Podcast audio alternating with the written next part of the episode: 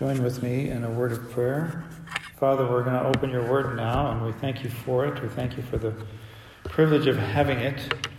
Father, but uh, more than just having it and hearing it, uh, we want to be responsive to it as you lead us by your Spirit. And so, Father, we do today pray and take hold of that promise that when you, you have said, when your word goes out, it will not return to you void. And we thank you in advance in Jesus' name.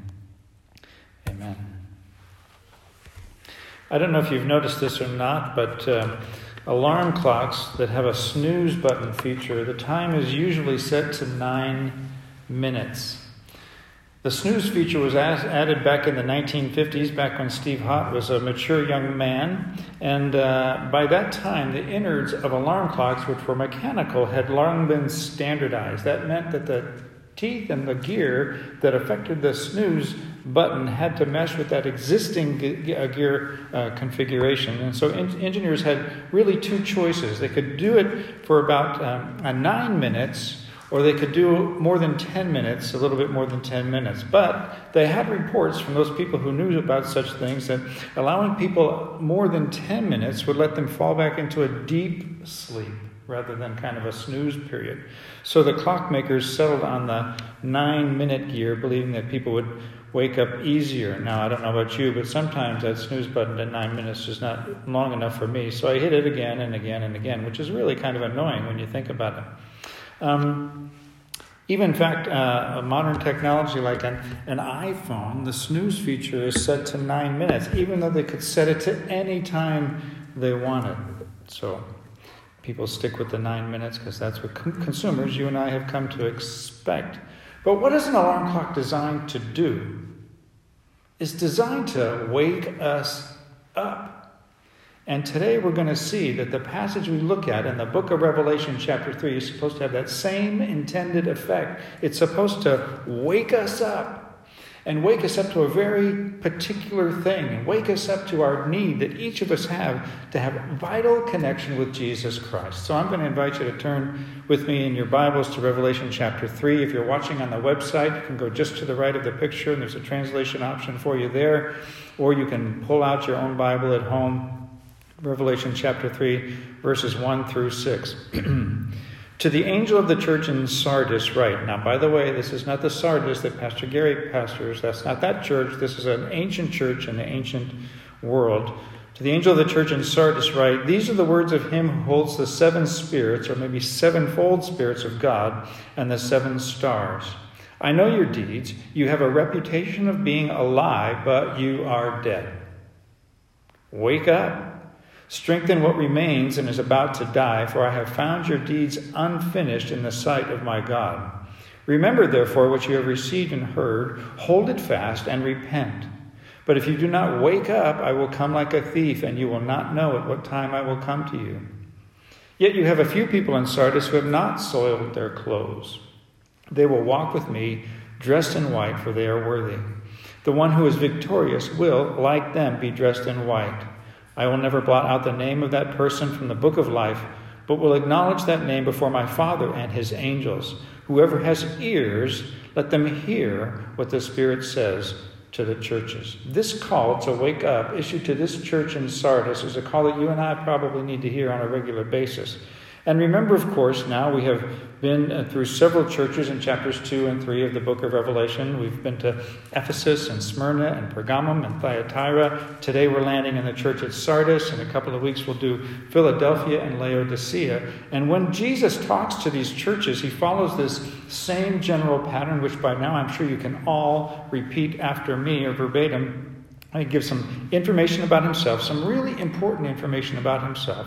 Not the totality of the picture of Jesus, but some key information about himself. He provides for some commendable things to, to, to honor, to emulate, to, to follow in obedience. And then there are things to avoid. And a reason why we should avoid those things having to do with consequences. So, again, we hear as he talks to the church at Sardis a little bit more about Jesus in verse 1. He's talked about being the one who has the sevenfold spirits of God. Now, the number seven in the Bible is a very explicit and specific number. The number seven, when it shows up, it means completeness. It means Things are ordered the, the way they're supposed to be. I don't know if you remember when we went through the Gospel of Mark back pre pandemic days. It seems like a long, long time ago now. We went through the Gospel of Mark and we heard Jesus respond to his disciples when they asked him, Hey, Jesus, if somebody offends me, how many times should I forgive them? Three times? And of course, you know, they thought they were being overly generous. But uh, Jesus says, no, 77 times or seven times 70 times. The number seven means you do it and do it and do it and do it. There's no exhaustible um, limit to it. It's, a, it's an idea of being complete. And so Jesus says he holds the seven spirits of God. This is not seven different spirits, this is a reference to the completeness. And he says he has those, the sevenfold Spirit of God and the seven stars. He's referring here to these seven churches in the book of Revelation, chapters 2 and 3, that we've been talking about. So, taken together, what in the world do these things mean? What do these references to seven mean? It means that all of the churches have all of the power, the full range of the divine presence and power of Jesus. It's a reminder of Matthew chapter 28, verse 20, when Jesus said, I am with you always to the very end of the earth. Back when I lived in Colorado, a member of a local service club, which I will not mention their name today, uh, invited me to join up with them, just, you know, kind of be there. The, the deterrent for me was that they met at 6.30 in the morning every Monday. Now, when I left the military, I made it a point never to have to be somewhere at 6:30 in the morning. That's when these folks met. And they were nice people doing nice things, which is way better, right, than mean folks getting together to do mean things. But still, here's the thing. Sometimes it feels like we think about the church as just another service organization, right? But what makes the church different? The difference is the, the presence of Jesus. This promise to be with us always to the very end of the age. This fullness described in the number seven in Revelation chapter 3, verse 1. This fullness of Jesus, that's the difference. Or at least it's supposed to be the difference. Because listen, if there is no Jesus, there is no church.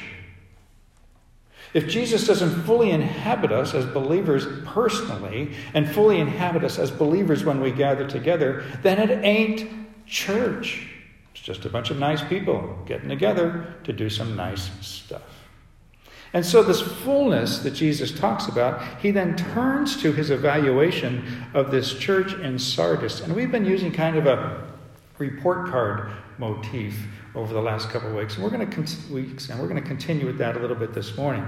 Because what does the church at Sardis get on their report card? They get an incomplete. They get an I. As a college and seminary professor, I've had the occasion to issue incompletes. And what does that mean when you get an incomplete on your report card, your grade report? What does it mean? Just what it says. All the work's not done. Now, this church at Sardis is a busy place.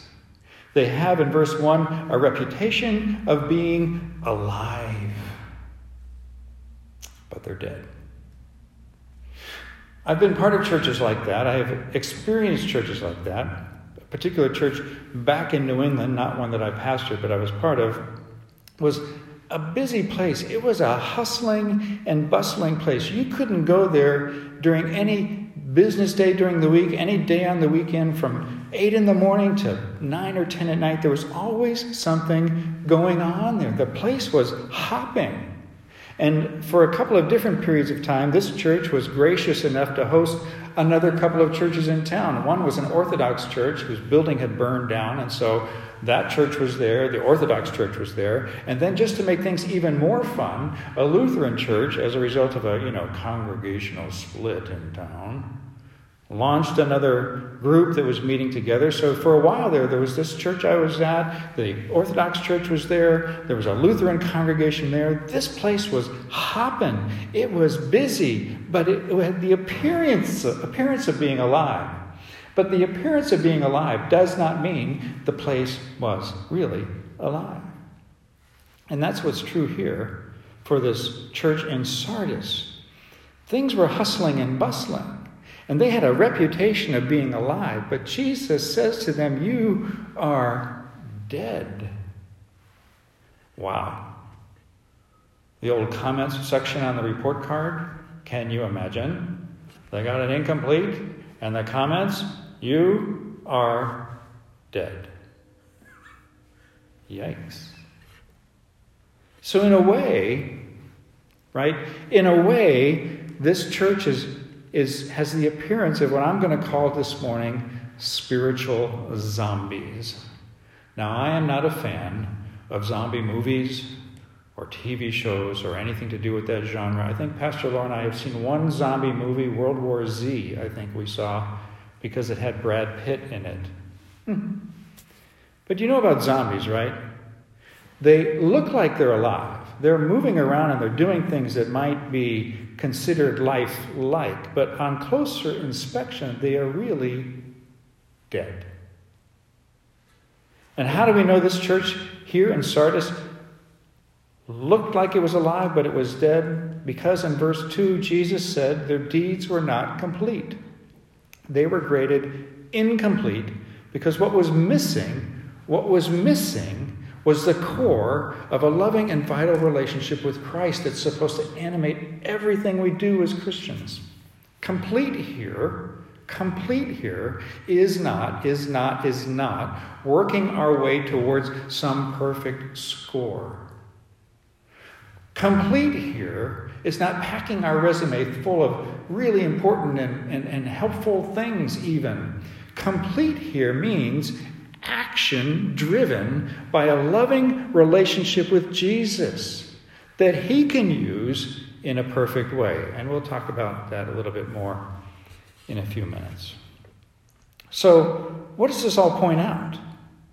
It points out that the church at Sardis back in the day had fallen into the performance trap.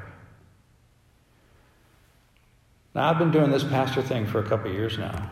And I can honestly tell you that I, from time to time, have fallen into this trap. And I have come across many people who will name the name of Jesus, but who are really just trying to bolster their resumes. Thinking that, mistakenly thinking that, the more good stuff we do, the better God will like us. And the more good stuff we do, we have the opportunity to kind of earn our way, resume our way, perform our way into the presence of Father, Son, and Spirit. This church had fallen into this performance trap. Now, hear me carefully. Nothing in this passage and nothing scripturally in the message of Jesus says we shouldn't do anything. The book of James says, faith without works is dead.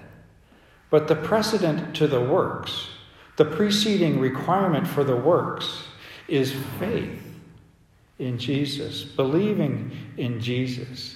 And this church at Sardis, and sometimes I am, and I suspect sometimes you are too, is desperately in need of regaining their footing with Christ. And so Jesus here is not subtle about this at all. Verse 2, he says, Wake up, get up. It's setting the alarm clock in the other room so that when it goes off, you have to get up out of bed and go turn it off so that you are up. Jesus says, Man, wake up. And then later in verse 2, he says, Strengthen what remains.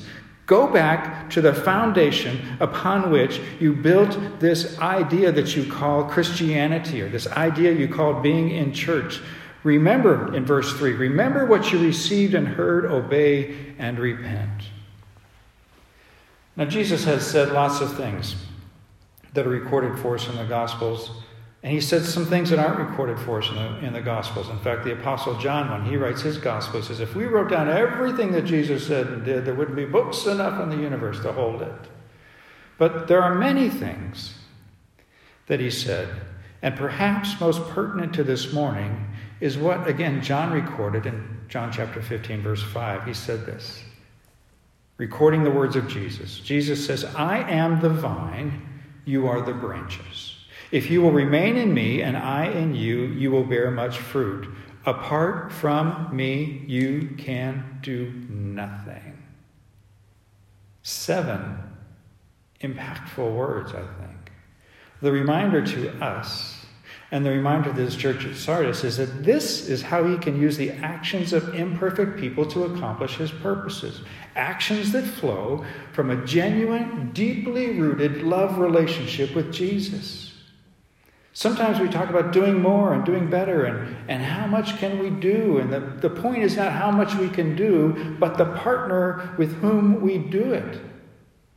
The senior partner, the all powerful partner the loving and gracious partner, the forgiving partner, the one who sustains the entirety of the universe.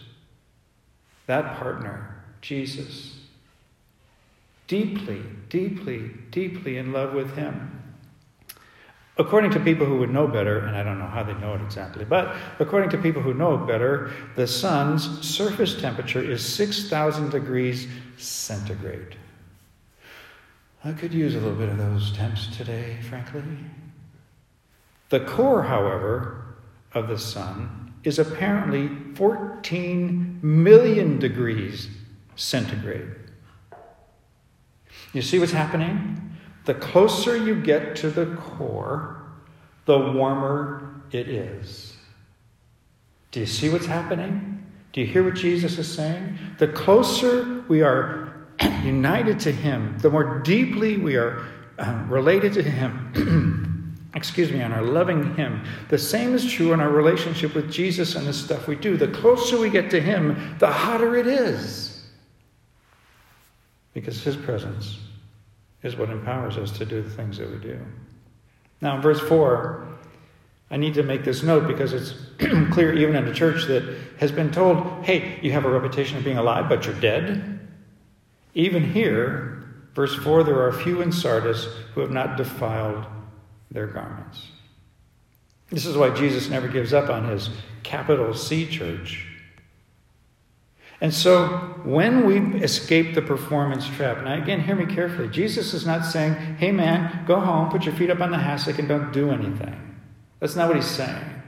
What he's saying is make sure whatever it is you do is animated by love for him.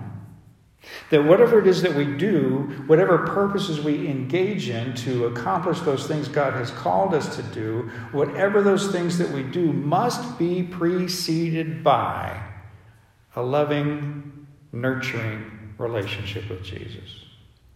And so when Jesus talks about this remnant at the church in Sardis, he, he kind of uh, piles up these ideas in verse 5. There's, there's three affirmations of what I'm going to call this morning the eternal security of the genuine believer here. Three of them. The first one is in the first part of verse 5. He says that the, the, the true believer in Jesus shall be clothed in white garments, in verse 5. This, this is the attire of heaven. When I was a basic training squadron commander, at the time at Lackland Air Force Base, there was this building called the Green Monster.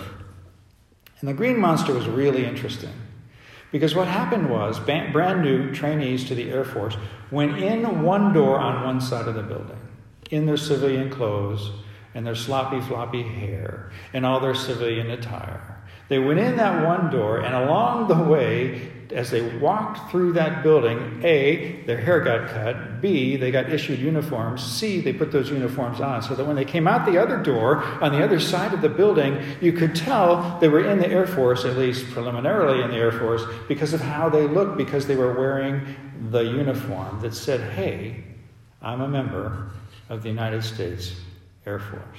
And here, what Jesus is saying is this garment that we get is going to be the attire, the attire of heaven. How will we know that Jesus loves us? We're wearing the right uniform. How will we also know that Jesus loves us?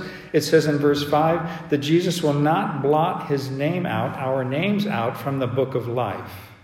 In verse 5, there is this kind of heavenly registration book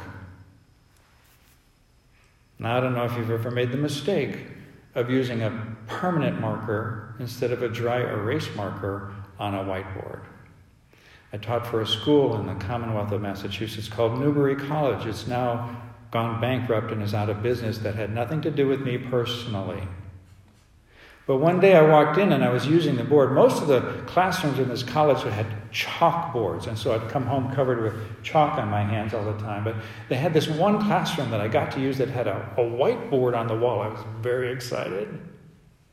But unfortunately for that class and for me, I picked up a permanent marker to begin writing on the board. And I realized as I was halfway through a particular word, I'm going, oh my gosh, I think this is permanent marker.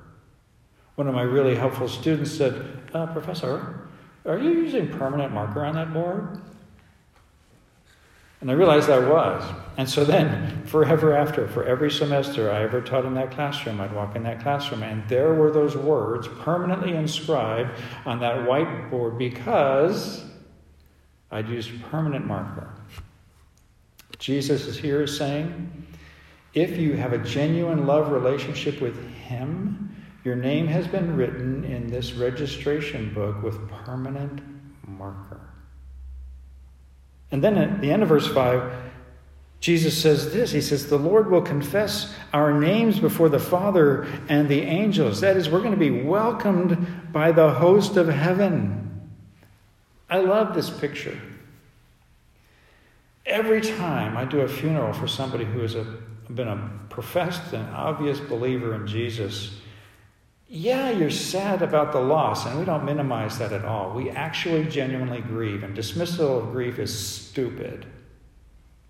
But in the middle of that actual, no kidding grief, there is this picture I always have in my brain of somebody showing up in heaven and Jesus saying, Father, angels, gather around. Look, look who's here. Look.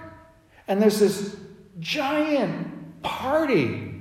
And Jesus says, Hey, come on, let me show you your new room. That's the picture. We get to hear Jesus speak our name. And remember back in chapter 2, verse 17, we realized that Jesus has a name picked out for us that only He knows, that we get to hear in this environment, right?